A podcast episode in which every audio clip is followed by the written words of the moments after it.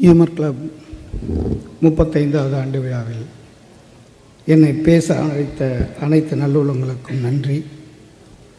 Humour club தலைவர் செயலாளர் பொருளாளர் உள்ளிட்ட நிர்வாகிகளே மேடையில் அமர்ந்திருக்கும் முக்கிய விருந்தினர்களே அவையோர்களே உங்கள் அனைவருக்கும் என்னுடைய பணிவான வணக்கம். வணக்கம்னு சொன்னால் திருப்பி வணக்கம்னு சொல்லணும். நாலாயிரம் பேர் இருக்கீங்க. எல்லாரும் வணக்கம்னா கலவரம் மாதிரி இருக்கும். அதுக்கு கை தட்டிட்டா அது பெட்ரு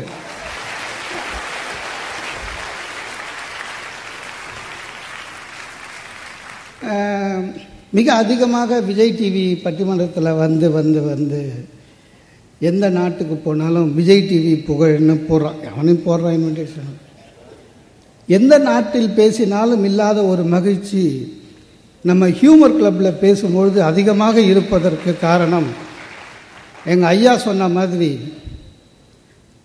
ரசிப்பு தன்மையிலேயே இந்தியாவிலே நான் பார்த்த ஒரே நல்ல அரங்கம் இந்த ரசிக சபை மட்டும்தான். அதற்காக உங்களுக்கு என்னுடைய நன்றியை தெரிவித்துக் கொள்கிறேன். இந்த விஜய் டிவி புகழ்னு இன்விடேஷனில் போட்டு போட்டு என் ஒய்ஃப் சீரியஸாகவே ஏதோ என்னை விஜய் டிவி சிஇஓன்னு நினச்சினுக்கிறான் ஒரு ரெண்டு மாதம் முன்னால் என்கிட்ட கேட்டான் ஏங்க பிக் பாஸுக்கு நீங்கள் போங்களேன்னு நான் அவள் நினச்சின்னு இருக்கா நான் நினச்சா போயிடலான்னு. நீங்கள் தாங்க ஜெயிப்பீங்க அப்படின்னா. அது மோட்டிவேஷன் இல்லை. ஒரு எதிர்பார்ப்பு. நூறு நாள் நம்ம தொல்லை இல்லாமல் அங்கே இருக்கலான்னு. அதுவும் இல்லாமல் நான் கொஞ்சம் சோம்பேறி. குடித்த டம்ளர் கூட எடுத்து வைக்க மாட்டேன். சாப்பிட்டு தட்டிலேயே கை கழுவேன் அவளுக்கு என்னென்னா உள்ளே அனுப்பிச்சிட்டு அங்கே உள்ளே போயிட்டா யாராக இருந்தாலும் டாய்லெட் அவங்களே தான் வாஷ் பண்ணணும். பெருக்கி மாப்படிக்கணும் வெசல் வாஷ் பண்ணணும். நான் படுற கஷ்டத்தை இவ வீட்டில் சோஃபாவில் உட்காந்து சௌகரியமாக பார்க்கணும்னு நினச்சிருக்கான் போல. ஆனால் அவளே ஒரு மாதம் கழிச்சு வந்து நல்ல காலங்க நீங்கள் போல. நாங்கள் அப்பப்போ ஆம்பளையும் பொம்பளையும் கட்டி பிடிச்சிக்கிறாங்கன்னா அப்போ தான் நான் யோசித்தேன் போயிருக்கலாமோன்னு. இல்லைங்க நமக்கு அந்த ஆசை இல்லை பட் அவங்க பண்ணால் நம்ம ஒன்றும் பண்ண முடியாது. என்ன இருந்தாலும் எஃபெக்ட் ஒன்று தானே. அது அது முடிஞ்சு போச்சு. ஐயா சொல்லும்போது சொன்னாங்க வாட்ஸ்அப்பில் நிறைய பேர் வாட்ஸ்அப்லேயே வாழறோம் ரொம்ப கஷ்டமாக இருக்குது காலையில் இருந்து எழுபது பேர் குட் மார்னிங் போடுறாங்க. நம்ம பார்த்துட்டோன்னா ஃபோன் அடித்து கேட்குறான் பார்த்தியே ப்ளூ கோடு தெரியுது. ஏன் திருப்பி குட் மார்னிங் போடலன்றான். நம்ம எல்லாருக்கும் குட் மார்னிங் போட்டு எப்போ ஆஃபீஸுக்கு போகிறது இந்த பயமுத்திரா உண்மை எனக்கு வந்திருக்கு. வேலைக்கிழமையான பாபா படம் போட்டு பத்து பேருக்கு பகிரவும் நல்ல செய்தி வரும்னு போடுறான். இப்போ நமக்கு பகிரலைன்னா ஒருவேளை கெட்ட செய்தி வந்துருமோன்ற பயத்திலே பகிர்ந்துட்டு லேட்டாக போனேன்.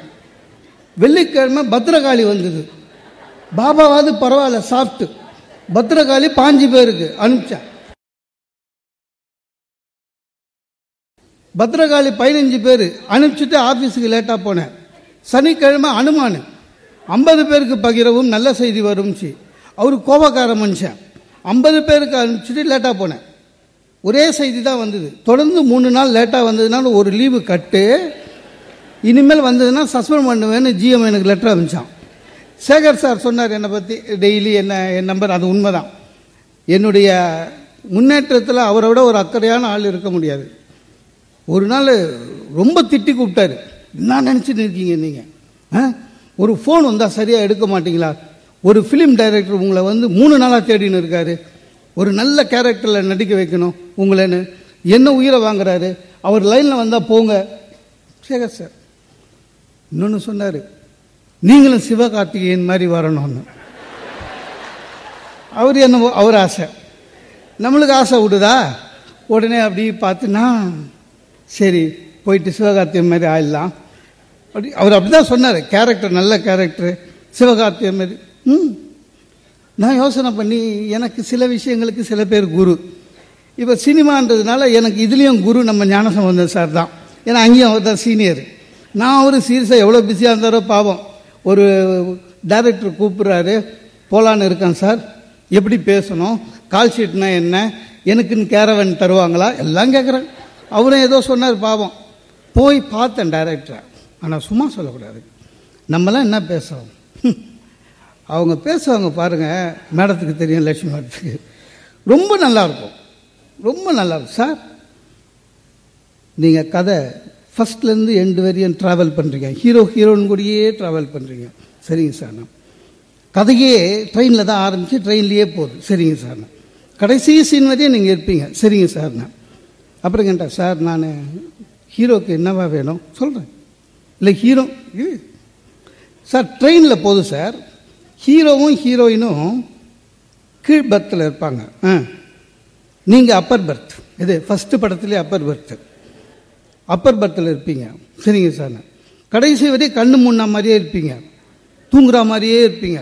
டேய் இதுக்கு நான் நடிக்கவே வந்திருக்க வேணாம் இந்த புராண படத்தில் பிள்ளையார வேஷம் போடுறவன் பாவம். ஏன்னா நான் தான் நடித்தேன்னு சொல்லவே முடியாது. அந்த மாதிரி தூங்கத்துக்கே எதுக்குன்னு. சில நல்ல உள்ளங்கள் நம்ம பேச்சை வந்து யூடியூப்பில் ஏற்றி விட்டுருவாங்க. பார்த்துக்கிட்டீங்களா? எனக்கு யூடியூப்பில் போட்டதெல்லாம் ஏதோ என் பேச்சை விரும்பி கேட்டு போட்டவங்க. அவங்க பண்ணுற ஒரு தப்பு என்னென்னா தலைப்பை அவங்களே போட்டுடுறாங்க. திடீர்னு பார்க்குறேன் பொண்டாட்டிக்கு பயப்படாதவன்னு என் ஃபோட்டோ போட்டு வச்சுக்கிறான்.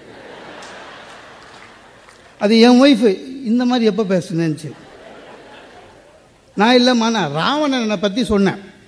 ராவணன் உண்மையிலே வீரன் ஏன்னா ஒய்ஃபுக்கு பயப்பட மாட்டானே. அதானே உண்மை? அது சொன்னேன். சார் வாழ்க்கையில் பயம் இருக்கணும். ஒரு ஒரு ஒரு ஒரு ஒரு மாதம் முன்னால் ஒருத்தர் பார்த்து சொன்னார் நீங்கள் வெறும் சிரிப்பாகவே பேசாதீங்க. ஒரு நல்ல செய்தி சொல்லுங்கள் மக்களுக்கு செய்தியும் சொல்லுங்கன்னு. அதனால் இந்த நிகழ்ச்சியில் ஒரு செய்தி சொல்லிடுறேன். தயவு செஞ்சு எல்லாரும் ஆதார் கார்டு வாங்கிடுங்க.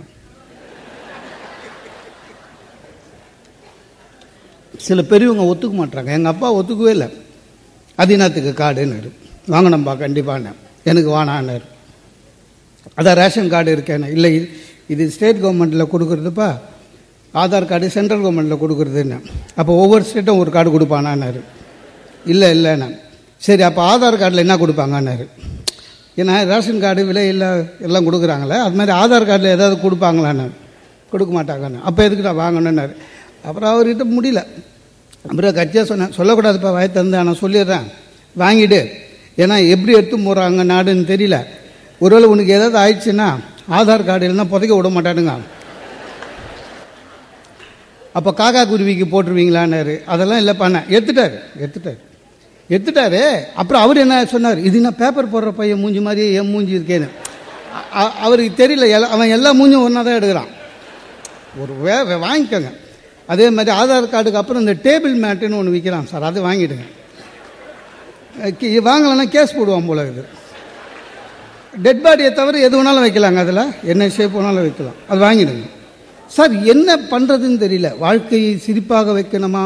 ஏன்னா எல்லாத்துலேயும் பயம் வந்துடுச்சு. பயம் ஜாஸ்தியாக போச்சு. அரிசி வாங்குகிறோம் பயமுத்துறான் பிளாஸ்டிக் இருக்கவங்க உஷாராக இருக்காங்க நல்ல தண்ணி குடிக்கணும்னு நாற்பது ரூபாய் கேன் கொடுத்தா அவனே சொல்கிறான் பம்பு தண்ணியை சீல் போட்டு கொடுக்குறான்றான்.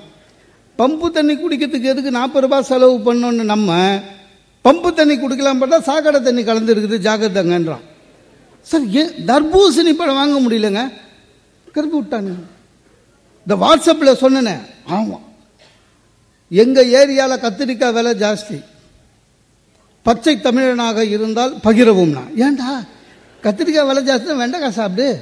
அதுக்கே நாம் பகிரணும்? இது பரவாயில்லைங்க. இது பரவாயில்ல. மூட நம்பிக்கையை வளர்க்குறதுலாம் ரொம்ப தப்பு. இந்த தமிழ் புத்தாண்டு போச்சுங்களே. எவனோ ஒருத்தன் என் தங்கச்சி அவங்க ஏரியாவில் வாட்ஸ்அப்புக்கு வந்துட்டு இருக்குது. இந்த தமிழ் புத்தாண்டு ஆம்பளைங்களுக்கு உயிருக்கு உத்தரவாதம் இல்லை. அதனால் மனைவிகள் எல்லாம் வீட்டில் மூணு நாளைக்கு அகல் விளக்கு ஏற்றுங்கன்னு அவளுக்கு போயிருக்கு தங்கச்சிக்கு. அது அண்ணன் வீட்டுக்கு சொல்லணுமேனு என் ஒய்ஃபுக்கு ஃபோன் பண்ணிடுச்சு. என் பொண்ணை எடுத்து எடுத்து ஆ ஆன்னு வச்சுது. யாரு? என்ன? உங்கள் தங்கச்சி. அப்படின்னு. என்ன சொன்னான் அண்ணன் அதுக்கு உன் தங்கச்சிக்கு வேலை இல்லை விடுங்க வேலை இல்லை விடு அப்படின்னு.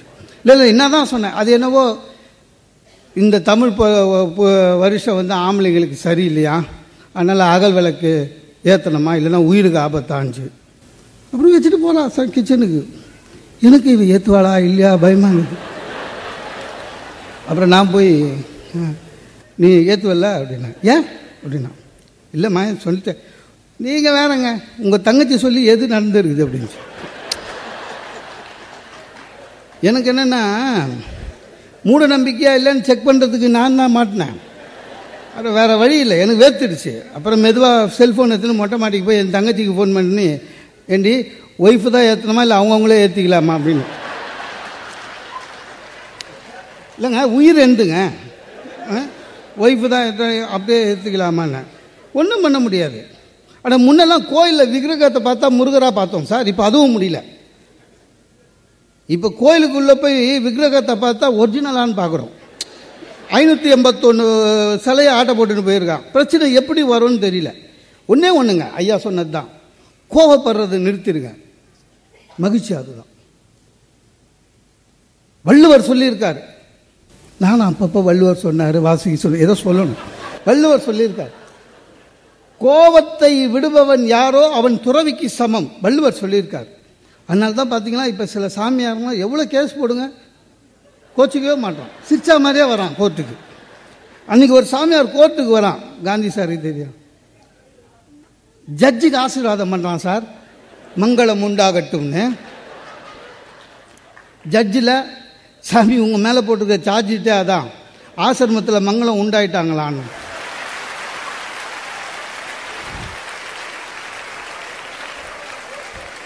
லட்சுமி மேடத்துக்கு காசு ஏதான் கடவுளை ஞாபகம் வரும். அதுக்கப்புறம் சிரிச்சு முடிச்சு ஜாமீன் வாங்கிட்டு போயிட்டு வரேன்னாரு. சாமியார் அப்பவும் விடல. ஜட்ஜு சாமி உங்களுக்கு தெரியாதது இல்லை. ஜெயிலுக்கு கோர்ட்டுக்கு வந்தால் போயிட்டு வரேன்னு சொல்லக்கூடாது. சாமியார் சொன்னார் உங்களுக்கு தான் என்ன தெரியல. மொத்தம் பதினேழு கேஸ் இருக்குது. வந்து வந்து போராடம் தான் ஆமாம் எது வேணாலும் நடக்கும் எப்போ வேணாலும் நடக்கும். நம்ம தான் உஷாராக இருக்கணும். எதுக்குமே கவலைப்படக்கூடாது. கவலைப்பட ஆரம்பித்தோம்னா இந்த உலகத்தில் கவலையாக தான் இருக்கணும். சார் புது படம் டிவியில் உத்து பார்த்துன்னு நல்ல படம். சில படம்லாம் இப்போ தேட்டருக்கே வர மாட்டேது நேரத்தை டிவிலே போட்டுடுறானுங்க. வந்துதான் தெரியல தேட்டரில். புது படங்க ஓடினுக்கிட்டு நின்று பார்த்துக்கிட்டே இருக்கேன். திடீர்னு ஸ்க்ரோலிங் போகுது. என்னடானா பாரத பிரதமர் ஒன்பது மணிக்கு நாட்டு மக்களுக்கு உரையாற்றுகிறார் பக்குன்னு ஆயிடுச்சு. உள்ளே போய் பீரோ திறந்து இருந்த ரெண்டாயிரம் ரூபாய்லாம் எடுத்து. ஆமாங்க இதே மாதிரி தான் அன்றைக்கி அன்னைக்கு ஒன்பது மணிக்கு தான் பேசினாரு. உள்ள ரெண்டாயிரம் ரூபாய் இருக்கிறதெல்லாம் எடுத்து பர்ஸ் உள்ள இடுக்கி வச்சது அப்புறம் ஒய்ஃபு கிட்ட இருந்து வாங்கி என் பையனுக்கு போன மாதம் பர்த்டேக்கு ரெண்டாயிரம் ரூபாய் கொடுத்தா உண்டியில் போட்டு தான் உண்டியை வச்சிட்டான் அவன் பையன் சொல்கிறான் என்னப்பா குத்தா மாதிரி குத்து பிடுங்குறியண்ணா ஏ அவரே அதான்டா செய்ய போறாரு சுமார் அப்படின்னு சொல்லி. எல்லாத்தையும் எடுத்து போய் ஏடிஎம்ல போட்டு வந்தேன். இல்லை அது சொல் அன்னைக்கு அது சொல்ல வேற சொன்னார். பிரச்சனை எங்கேருந்து வருதுன்னு தெரியாது. ஆனால் எப்பவுமே பிரச்சனையை எப்படி கையாளணும்னு தெரிஞ்சுக்கங்க. நீங்கள் வாழ்க்கையில் வெற்றி பெறுவீங்க. அதான் முக்கியம். சார் திடீர்னு போன மார்ச் எட்டாம் தேதிங்க திடீர்னு என் ஒய்ஃபு ஆஃபீஸில் என்ன பண்ணிட்டானுங்க பெஸ்ட் விமன் ஆஃப் த இயர்னு என் ஒய்ஃபுக்கு அவார்டு கொடுத்துட்டான். ஒரு வார்த்தை என்ன கேட்கல அப்புறம் தான் விசாரித்தேன் ஒன்றும் இல்லை. அவங்க ஆஃபீஸில் நாற்பது லேடிஸு வருஷம் ஒருத்தருக்கு ரொட்டேஷனில் கொடுக்குறான். ஏன்னா நாற்பது வாங்கிட்டு நாற்பதாவது ரெண்டாவது வர்றதுக்குள்ள ரிட்டையர் ஆகிடுங்க சரியா? அது கொடுத்தவனுக்கு வெறும் சர்டிஃபிகேட் கொடுத்துட்டு இருந்தால் பரவாயில்லைங்க. ஒரு புத்தர் சிலையை கொடுத்துட்டு அனுப்பிச்சிட்டான். அவன் வீட்டுக்கு எடுத்துன்னு வந்துட்டான். எங்கள் அம்மா என்னது இதுனாங்களாம் பெஸ்ட்டு விமன் எனக்கு அவார்டு எந்த மாமியாராவது ஒத்துப்பாங்களா சார் மருமகளை பெஸ்ட்டு விமன்னு சரி எங்கள் அம்மாவுக்கு சண்டை எப்படி ஆரம்பிக்கிறதுன்னு தெரியல. டக்குன்னு நம்ம நாங்கள் இது நான் கையில் புத்தர். புத்தர் வீட்டுக்குள்ளே இருக்கக்கூடாதுன்ட்டாங்க எங்கள் அம்மா. ஒன்றும் இல்லை அவார்டு வாங்குறது பிடிக்கல. புத்தர் வீட்டுக்குள்ளே இருக்கக்கூடாதுன்னு ஏன்னா எனக்கு தெரியும் புத்தர் வீட்டில் இருந்தால் வீடு விளங்காதுன்றாங்க எங்கள் அம்மா. நான் போய் நடுவில் மாட்டினேன். இது சண்டை போடுது அது சண்டை போடுது எங்கள் அம்மா சொல்கிறாங்க எங்கள் அம்மாவுக்கு புத்தரை பற்றி தெரியாதுங்க. எங்கள் அம்மாவுக்கு தெரிஞ்ச புத்தர் யாருன்னா நடு ராத்திரியில் மனைவியையும் குழந்தையும் விட்டு விட்டு போனவர். அவ்வளோதான் எங்கள் அம்மாவுக்கு தெரியும். நான் அவங்கக்கிட்ட உட்காந்து புத்தர் போதி மரத்துக்கு போனாரு அது கீழே தான் உட்காந்தாரு அங்கே தான் ஞானம் கிடச்சிது. எட்டு பேருண்மைகள் சொன்னார். இதெல்லாம் சொல்ல முடியாது எங்கள் அம்மா ஒத்துக்க மாட்டாங்க. ஒரே இவன் உடனே குதிக்கிறான் எனக்கு இந்த வீட்டில் எனக்கு ஒரு உரிமை இல்லையா? என் புத்தரை இங்கே வைக்கக்கூடாதா? இவ எங்கள் அம்மா சொன்னாங்க பார்த்தியாடா நான் சொன்னது சரியாச்சா? புத்தர் வந்து சண்டை பார் அப்படின்னாங்க. ஆரம்பிச்சு வச்சது அவங்க தான் புத்தர் வந்து சண்டை பார். கட்சியாக ஒரு வழியாக நானே சொன்னேன் இங்கே இவங்களுக்கு புத்தர் அருமை தெரியல. உன் அருமைன்னு தெரியல. நீ ஆஃபீஸில் உன் டேபிளில் வை. போகிற வரவெல்லாம் புத்தரை பார்ப்பான். நீ தான் பெஸ்ட் விமன் போ. அட்ஜஸ்ட் பண்ண வாழ கற்றுக்கணும் சார் சில பேர் ரொம்ப கஷ்டப்படுத்துவாங்க. கூட இருக்கிறவனே நமக்கு எதிரியா நண்பனான்னு தெரியாது. நம்ம எவ்வளோ எந்த அளவுக்கு நேசிக்கிறோமோ நம்ம எந்த அளவில் இருக்கிறோமோ அவனும் அந்த அளவில் இருப்பான்னு சொல்ல முடியாது. ஏன்னா சில சமயம் இருக்கான். இந்த சினிமா பார்க்கும்போது சார் சொன்ன மாட்டேன் சினிமா பார்க்கும்போது கூடவே கதை சொல்கிறவன் இருக்கான். இல்லைன்னா எதிர்த்து கமெண்ட் சொல்லுவான். சார் என் ஃப்ரெண்டு கூட போனேன். ஏன் போனேன்னு அப்புறம் தான் ஆயிடுச்சு. ஒரு சினிமாவில் ஒரு சீனு இரநூறுபா டிக்கெட்டுங்க ஒரு சீனு நல்ல பிரம்மாண்டமான சீனு மழையில் ஹீரோயின் ஆடுது டான்ஸ் இப்போ ஹீரோயின் உண்மையாக டான்ஸ் ஆடுறதே பார்க்கறதே பெரிய விஷயம் இல்லையா? ஏன்னா ஒரு காலத்தில் உண்மையிலே டான்ஸர்ஸ் ஆடிருந்தாங்க அந்த கதாநாயகிகளுக்கு டான்ஸு தெரியும். அதை பார்க்கலான்னு ஆசையாக பார்க்கும்போது பக்கத்தில் நம்ம பாக்கியராஜ் சார்லாம் ஆடுவாங்க. அப்புறம் அந்த தமாஷா பார்த்துட்டு அதை விட்டுருவோம். இது அந்த பொண்ணு ஆடுது. இவன் சொல்கிறான் நீ வேணா பாரு இன்னும் மூணு மாதத்தில் இந்த அம்மாவுக்கு வெரிகோஸ் வெயின் ப்ராப்ளம் வரும்ன்றான். என்னடான்னா ஆமாம் எனக்கு தெரியும். நான் வாஸ்குலர் சர்ஜன் தான். அதாவது எதுக்கு எதுன்னு தெரியாமலே வாழ்க்கையில் வாழலாம். சில பேருக்கு மட்டும் வாழ்க்கையை இன்பமாக எப்படி கொண்டு செல்ல வேண்டும்னு தெரியாது. எப்படி பிரச்சனை? சில பேர் வாயால் மாட்டுவான் சார். சில பேர் செய்கையால் மாட்டுவான். சார் கூப்பிட்டா எங்கே வேணாலும் வராங்க கூட வராங்கன்றதுக்காக ஒய்ஃபை எல்லா இடத்துக்கும் கூட்டிட்டு போகக்கூடாது அதுக்குன்னு ஒரு வரமுறை இருக்குது லட்சுமி மேடத்துக்கு என் மேலே லைட்டாக கோவம் இருக்குது எனக்கு தெரியும். ஏன்னா வந்து நின்ன உடனே என்கிட்ட சொன்னாங்க உங்களுக்கு கல்யாணம் ஆயிடுச்சுல்ல? ஏன் அப்படி பேசுறீங்க? அப்படின்னாங்க. அதாவது எது எது என் ஃப்ரெண்டு ஆஃபீஸுக்கு இட்டு போயிட்டான் ஒய்ஃபை ஆஃபீஸில் ஃபங்க்ஷன் நடக்குது அங்கே போய் கூட்டும் போகிறதுன்றது ஒன்று இன்னொரு ஆஃபீஸ்லலாம் கூட்டிட்டு போகக்கூடாது. அந்த அம்மா வந்தது உள்ள இவன் பார்த்தியா எனக்குன்னு எவ்வளோ பெரிய நல்ல ஒரு ரூமு சரின்னுச்சு. அப்புறம் இப்படி பார்த்தது. பார்த்தா இவன் சீட்டு எதிர்க்க ஒரு பொண்ணு பளிச்சுன்னு. இந்த அம்மா விட அழகா. அது யாருன்னா? சௌமி அப்படின்னா. சௌமின்னு ஒரு பேரா? இல்லை சௌமினி நான் சௌமின்னு கூப்பிடுவேன். முடிஞ்சது அத்தோட அவனுக்கு அன்றைக்கி சந்திராஷ்டமம். வேற யார் யாரை எப்படி எப்படி கூப்பிடுவ? அப்படியே கம்ப்யூட்டர் ஸ்க்ரீனை பார்த்தது. அப்போ தான் அவன் பத்து நிமிஷத்துக்கு முன்னால் இந்த கம்ப்யூட்டரில் சீட் ஆடுவீங்களா அது வச்சுருந்துக்கிறான். நான் வீட்டில் இருந்து ஃபோன் பண்ணும்போதெல்லாம் பிஸியாக இருக்கேன்னு சொல்லுவீங்களே இதானா? அப்படின்ச்சு. சந்திராஷ்டமம் உச்சியில் இருக்குதுன்னு அர்த்தம். கடைசியாக அன்றைக்கி முழுசாக சந்திராஷ்டம் சார் அவனுக்கு. கடைசியாக கூட்டி போய் கேண்டீனில் நிற்க வச்சான். இங்கே பார்த்தியா கேன்டீனில் இவ்வளோ நல்ல கேன்டீன் இருக்குன்னு நீங்கள் சொல்லவே இல்லையே. இது தெரியாமல் நான் வந்து உங்களுக்கு டெய்லி அலாரம் வச்சு எழுந்து சாப்பாடு பண்ணி கொடுத்தேன். அதோட முடிஞ்சுது அவன் வாழ்க்கை? சார் அப்படிதாங்க. நான் அதிலலாம் உஷார். முதல் ஒரு வாரம் திருமணம் ஆகி முதல் ஒரு வாரம் அவங்க கையால் சாப்பிட்டேன். முடிவு பண்ணிட்டேன். அந்த முதல் ஒரு வாரம் லீவ் முடிஞ்சவொடனே ஆஃபீஸுக்கு போகிறேன் உங்களுக்கு எதுனா சாப்பாடு கட்டி ஒன்றும் வேணாம். எங்கள் ஆஃபீஸ் கேன்டீனில் சாப்பிட்டுக்கிறேன்னு. ஒரு உண்மை தெரியுமா? எங்கள் ஆஃபீஸில் கேன்டீனே இல்லை. பரவாயில்ல. அதை அட்ஜஸ்ட் பண்ணிக்கலாம். ஆனால் நமக்கும் சில வாயில் வாஸ்து இல்லாத நாள் வரும். சார் சர்க்கஸுக்கு போனோங்க. சர்க்கஸில் போய் பார்த்துட்டு இருக்கேன். சர்க்கஸில் ஒரு நிகழ்ச்சி நடக்குது. என்னென்னா ஒரு ஒரு ஆள் வட்டமான பிளைவுட்டில் அவனை நிற்க வச்சு அந்த இது சுற்றுது அவ்வளோ தூரத்தில் ஒரு பொண்ணு கருப்பு துணி கட்டு கத்தி அடிக்குது. அந்த கத்தி படவே இல்லை. அதை பார்த்தோமா கை தட்டினமா வந்தோமான்னு இருக்கணும். ஆனால் நான் நமக்கு அன்னைக்கு டைம் சரியில்லை. நான் ஏற்கனவே ஒரு ரெண்டு சர்க்கஸ் கம்பெனி வச்சு நட்டம் நட்டம். என் ஒய்ஃப் கிட்ட சொன்னேன் இந்த மாதிரி கஷ்டமான விளையாட்டெலாம் எப்படியுமே சர்க்கஸில் ஹஸ்பண்ட் அண்ட் ஒய்ஃப் தான் போடுவாங்க. அப்போ தான் ஜாகிரதையாக இருப்பாங்கன்னு சொன்னேன். அது என் ஒய்ஃப் சொல்லுது இல்லை இல்லை. இல்லைம்மா உங்களுக்கு தெரியுமா? கண்டிப்பாக கிடையாது. ஏன்னு? உண்மையிலேயே அது ஒய்ஃபாக இருந்ததுன்னா இந்நேரம் ஆறு ஏழு கத்தி இறங்கியிருக்கோம் உள்ளஞ்சு நல்ல காலம். நான் சர்க்கஸில் வேலை செய்யலை. இல்லைன்னா நம்ம நிலைமை என்ன? எல்லாமே. வா நம்முடைய நாம் என்ன நினைக்கிறோமோ அதையே வாழ்ந்து காட்ட வேண்டும். நம்மளுடைய வாழ்க்கை நல்லா இருக்கணும்னாக்கா மகிழ்ச்சி இருக்கணும் சார் நான் வந்து பெண்களை கேலி பண்ணுறேன் கிண்டல் பண்ணுறேன்னா சும்மா. நான் உண்மையிலே பெண்களை மதிக்கிறேன் அவங்கள மாதிரி புத்திசாலிங்க யாருமே கிடையாது. அவங்கள மாதிரி பொறுமையானவர்கள் யாருமே கிடையாது. பார். அவங்கள மாதிரி திறமையானவர்கள் யாருமே கிடையாது. சார் கல்யாணம் பண்ணின்னு வரும்போது அவ்வளோ சாதுவாக இருப்பாங்க பார்த்துக்கிறீங்களா? ஒரே மாதம் நம்மளை டேக் ஓவர் பண்ணுவாங்க. மூணே மாதம் வீட்டையே டேக் ஓவர் பண்ணிவிடுவாங்க அந்த சாமர்த்தியெல்லாம் வராதுங்க. நம்ம இன்னும் பத்து பாஞ்சு வருஷம் ஆகுது இன்னும் எவனாவது கேட்டால் வீட்டில் கேட்டு சொல்கிறேன்றேன் ஆ?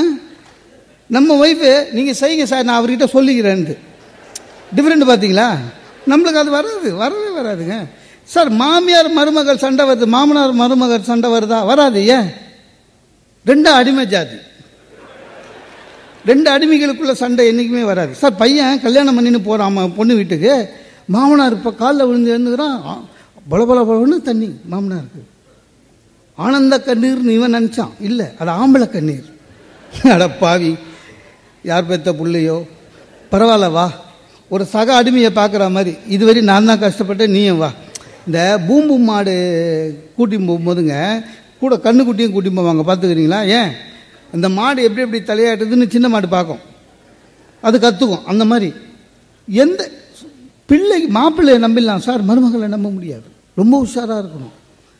மாப்பிள்ளையை நம்பி நம்ம வீட்டு ஃபங்க்ஷனுக்கு கூட்டி போகலாங்க ஒரு கல்யாணமா? வாங்க மாப்பிள்ளைன்னு சொன்ன மாதிரி தெளிவாக நம்ம வாங்கி கொடுத்த சஃபாரி சூட்டை போட்டுப்பான் கூட வருவான் ஒரே இடமா உட்காருவான்.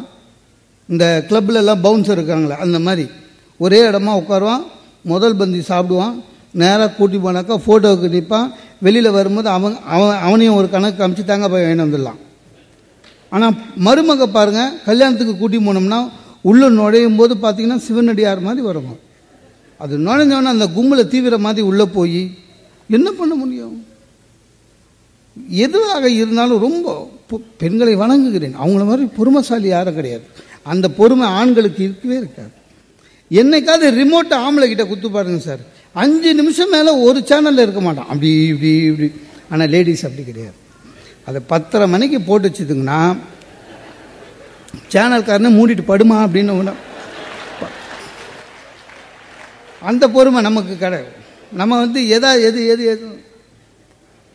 சார் லுங்கி என்னைக்காவது இல்லை ஆண்களை சொல்கிறேன் லுங்கி என்னைக்காவது கழட்டி மடித்து அழகாக போட்டிருக்குமா? இல்லை. சில பேரில் ரொம்ப அநியாயம். ஒய்ஃப் ஊரில் இல்லாத போது பாருங்கள் கழட்டி அந்த ரவுண்டில் அப்படியே விட்டு ஆஃபீஸ் போயிடுவான். சாயங்காலம் வந்து ரவுண்டு உள்ள உள்ளே இருந்துட்டு அப்படியே ஏற்றுப்பான் பெண்கள் அப்படி இல்லை. பெண்கள் பொறுமைசாலி. ரொம்ப பொறுமைசாலிங்க. ரொம்ப திறமையானவர்கள். நேரத்தை எப்படி பயன்படுத்தணும்னு பெண்களை கேளுங்க சார் சொல்லுவாங்க. நம்மளாலலாம் முடியவே முடியாது. முன்னா முத நேற்று வச்ச நெயில் பாலிஷுங்க நேற்று தான் வச்சுது. நேரத்தை எப்படி ப பொண்ணாக பயன்படுத்துகிறாங்க பாருங்கள் நெயில் பாலிஷ் நல்லா இருக்குது இருபத்தஞ்சு நிமிஷம் ரிமூவ் வரும் டுவெண்ட்டி ஃபைவ் மினிட்ஸ் அதுக்கப்புறம் அடுத்த முப்பது நிமிஷம் புது கலர் அதை இருபது நிமிஷம் ஊதுறான். ஃபூ ஃபூ ஃபூன்னு. நம்மளால் முடியவே முடியாது. குழந்தைக்கு கூட அவ்வளோ ஊதி சாதம் போட்டு நான் பார்த்ததில்ல. அந்த நகத்தை எப்படி நம் நம்ம சும்மா வேகமாக போகிறது வர்றதோட சரி. அதே மாதிரி எவ்வளோ புத்திசாலிங்க நீங்கள் பாருங்கள் சார். குழந்தை வளர்ந்தவுடன் ஒரு பத்து வயசு வந்துச்சுன்னா அந்த பையன் மூளையில் ஏற்றிடுவாங்க என்ன? அவனை கஷ்டப்பட்டு வளர்க்குறது அம்மா பையனே அப்படிதான் நம்புகிறான் அந்த நம்பிக்கையை பையனுக்கு கொடுக்குறது அம்மா. நம்ம பென்ஷன் வாங்கி அது வாங்கி பிஎஃப் வாங்கி கையில் கொடுத்து ஒன்றும் கிடையாது. ஆமாங்க பையனுக்கு எது வேணும்னாலும் அவன் அம்மாவை தான் கேட்குறான் சிப்பி எங்க சோப்பு எங்க இது வேணும் அது வேணும் எல்லாம் அம்மா தான் கேட்குறான் பையன். நம்ம கிட்ட ஒன்னே ஒன்று தான் கேட்குறான் அம்மா எங்கன்னு. அப்படி அப்படி மாத்திடுறாங்க சார். பையன் நம்ம ஆஃபீஸில் இருக்கும்போதுங்க எப்படியாவது சின்ன குழந்தை தான் ஆஃபீஸில் இருக்கும்போது எப்படியாவது அவனை தூங்க வச்சுட்டு அஞ்சு மணிக்கு வரும்போது அவன் தூங்கி எழுந்து பிரிஸ்காக எவ்வளோ வாலாட்டமோ ரெடியாக இருப்பான். வண்டிங்களா ஆஃபீஸ்லேருந்து இந்தாங்க குழந்தைங்க வேடி காமிங்க. என்ன வேடி காமிக்குது நம்ம குழந்தை தான். அந்த எட்டு ஒம்பது கிலோ கையிலே வச்சுன்னு இருக்க முடியலங்க. அவனை கீழே விட்டா சோஃபாலே நடக்கிறான். கிறுக்கிறான். சரி வெளியில் கூட்டி போய் வேடிக்கை காமிக்கலான்னு அந்த அந்த எதிர் வீட்டு ஆண்டி பாடுறா அப்படின்னு வேடிக்கை காமிச்சு அப்படியே நம்மளும் பழகிக்கலான்னு தான். ஆண்டி பாடுறான்னா ஓன்னு அழுகுறான். அவனுக்கு என்னன்னா வீட்டுக்குள்ளேயே அவங்க அம்மாவை பா கிட்டத்தில் பார்க்கணும். ஆனால் நம்ம மடியில் இருக்கணும். அந்த மூஞ்ச பார்க்கறதுக்கு அவனுக்கு போர் அடிக்கலைங்க. நம்ம எவ்வளோ நேரம் பார்க்கறது? மழை எங்கே போனாலும் வேடிக்கை காமி. டாக்டர் வீட்டுக்கு போகிறேன் கொஞ்சம் அப்படியே குழந்தைக்கு வேடிக்கை காமிங்க என்ன வேடிக்கை காமி? இது டாக்டர் வீட்டில்? அப்படியே நர்ஸை காமிச்சேன். அவன் அதை பார்த்த உடனே இன்னும் அழுகுறான். ஏ எதுக்கு? எதுவாக இருந்தாலும் சரி. ஒரு கல்யாண வீட்டுக்கு போனாலும் சரி. முதல் பந்தியில் நம்மளை சாப்பிட சொல்லுவாங்க. நம்ம மேலே இருக்கிற அக்கறை இல்லை. குழந்தை கையில் கொடுத்துருவாங்க. வேடிக்காமி நீ அவ்வளோதான் அவனை வச்சுன்னு கடைசி வரையும் அவனை வச்சுன்னு தவி நம்ம தான் தவிக்கணும். எதுவாக இருந்தாலும் சில விஷயங்களை விட்டுவிட வேண்டும். ரொம்ப கஷ்டப்படுத்தக்கூடாது. சில பேர் அந்த பண்பாடுனால் இப்போ நாட்டுக்கு எது வேணும்? அதை பார்த்து. கம்பல் பண்ணக்கூடாது. எல்லாமே ஒரு காலத்துலலாம் எப்படி இருந்தது இப்போ எப்படி மாறிச்சு அட்ஜஸ்ட் பண்ணிட்டு போக வேண்டியதுதான். சார் பொண்ணு அழைப்புன்றது பொண்ணு கல்யாண வீட்டில் பொண்ணு அழைப்புன்றது கோவிலேருந்து பொண்ணு ரிசப்ஷனுக்கு வந்துச்சு இப்போ எல்லாம் மாறி போச்சுல்ல. இப்போ பியூட்டி பார்லர்லேருந்து தான் பொண்ணு வருது. முப்பதாயிரம் ரூபா மனசு வந்து செய்கிறாங்க பெற்றோர்கள் தப்பு இல்லை. அவங்களுக்கும் தம் பொண்ணை ஒரு ஒரு நாளாவது அழகாக பார்க்கலான்னு ஒரு இன்ட்ரெஸ்ட் தான். செஞ்சு முடிச்சிடுறாங்க. அப்படிதான். சில விஷயங்களை விட்டுவிட வேண்டும். சில விஷயங்களை கம்பல் பண்ணக்கூடாது. நிறைய பேர் வீட்டில் பார்த்தீங்கன்னா சாப்பாட்டுக்கு கூப்பிட்டு நம்மளை கம்பல் பண்ணுவாங்க. பார்த்துக்கிறீங்களா? நான் ஒருத்தங்கிட்ட மாட்டினேன். ஃப்ரெண்டு வீட்டுக்கு வா. எங்கள் ஒய்ஃப் அவ்வளோ நல்லா சமைப்பான். அவ்வளோ நல்லா சமைப்பான். சரின்னு என் என் ஒய்ஃபுக்கிட்ட வீரவசனம் வேறு பேசினேன். என் ஃப்ரெண்டு சாப்பிட கூப்பிட்ருக்கான் மத்தியானம் சாப்பாட்டுக்கு வர மாட்டேன். ம் அப்படின்னா போனேன். இந்த போன ஒன்று ஒரு ரெண்டு அவர் பேசியே கழுத்தறுத்தான். சாப்பாடு எப்போ போடுவாங்க? பசி பசி பசின்னு. அது வேற அவன் ரொம்ப பில்டப் பண்ணியிருந்தான். என் ஒய்ஃப் அவ்வளோ நல்லா சம்பாதிப்பாங்க ச- சமைப்பாங்கன்னு. உட்காந்தாங்க பார்த்தா எந்த ஐட்டமும் எனக்கு தெரிஞ்ச ஐட்டம் இல்லை.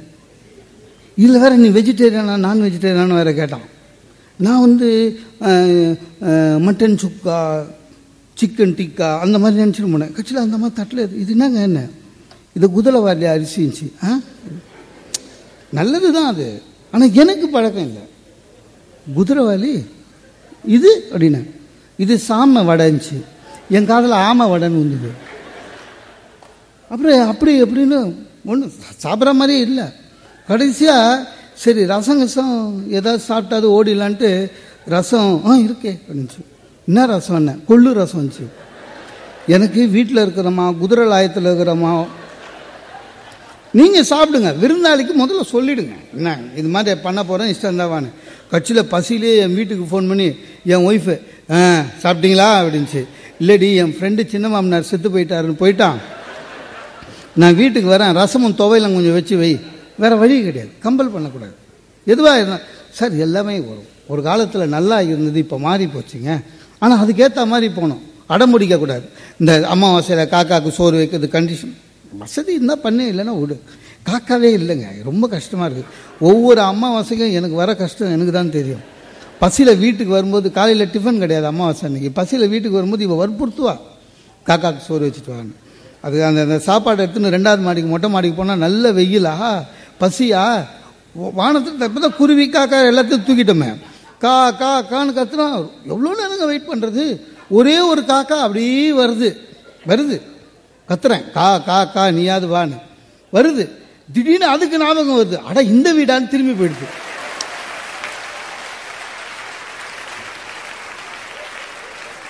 அதை மறுபடியும் வர வைக்க முடியல. கா கா கா கான்னு. ரொம்ப கஷ்டம். ரொம்ப அதுவும் சில பேர் கீழே போய் போய் சொல்லுவாங்கல்ல. இது கீழே ஃபீட்பேக் வேறு கேட்ப பார்த்துக்கிறீங்களா வாய் வச்சுதா? ம் வச்சுது. என்ன சாப்பிட்டது? அப்பளம் சாப்பிட்டது. அதுக்கே தெரியுது. இவன் எது பண்ணலையோ அதை மட்டும் வாயில் எடுத்துன்னு போயிடுச்சு. நம்ம அப்படி இல்லை தப்பிக்க முடியாது. சாப்பிட்டு தான் வரணும். எல்லாமே போயிடுச்சு. ஒரு காலத்தில் விருந்தாளிகளுக்கெல்லாம் வெள்ளி டம்ளரில் காஃபி கொடுத்தோம் சார். ஏன்? அவனை கௌரவப்படுத்துறது. இப்போ எல்லாம் போச்சு. எந்த வீட்டுக்கு போனாலும் பார்த்தீங்கன்னா கதவை தட்டி கதவை திறந்தாலே ஏதோ குரியர் பாய் அனுப்புகிற மாதிரி பார்க்குறாங்க. ம் வா அப்படின்றான். டிஸ்போசபிள் கிளப்பில் தராங்க விருந்தாளிக்கு. ஏன்னா இதை அப்படியே தூக்கி போட்டுடலாம் சார்னு உறவுகளே இப்போ வந்து டிஸ்போசபிள் ஆயிடுச்சு. அது ரொம்ப கஷ்டம். உறவுகளை பேண வேண்டும். நட்பை பேணுங்கள். மகிழ்ச்சியாக இருங்கள். வாய்ப்புக்கு நன்றி. வருகிறேன்.